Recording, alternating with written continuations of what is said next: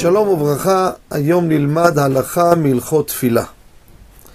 קורה, לא עליכם, לא עלינו, אדם חולה, הוא לא יכול להתפלל אלא אך ורק בישיבה או בשכיבה. הוא לא יכול לעשות עמידה בעמידה. שמונה עשרה, הוא לא יכול בעמידה. קשה לו מאוד, לא, הוא לא יכול להתרכז. כתוב בשולחן ערוך שהוא עושה את העמידה בשכיבה או בישיבה.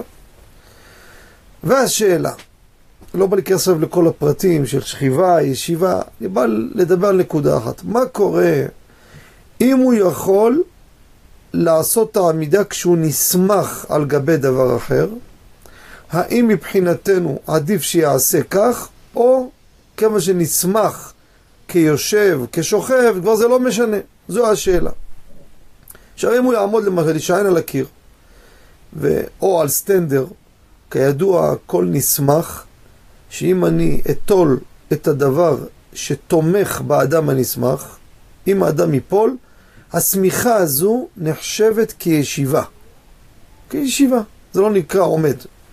אז הספק הוא, האם אני אומר לו, כבר זה לא משנה, או לא, לפחות הוא עומד.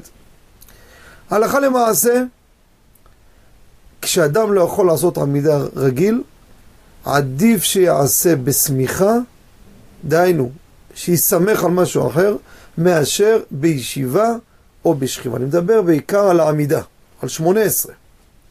כי סוף סוף הסמיכה הזו היא צורת עמידה. נכון שאדם בריא אסור לו לסמך על גבי דבר אחר, בצורה שאם ינטל הוא ייפול, שאז זה נחשב לישיבה, נכון, אבל זה לא ישיבה גמורה.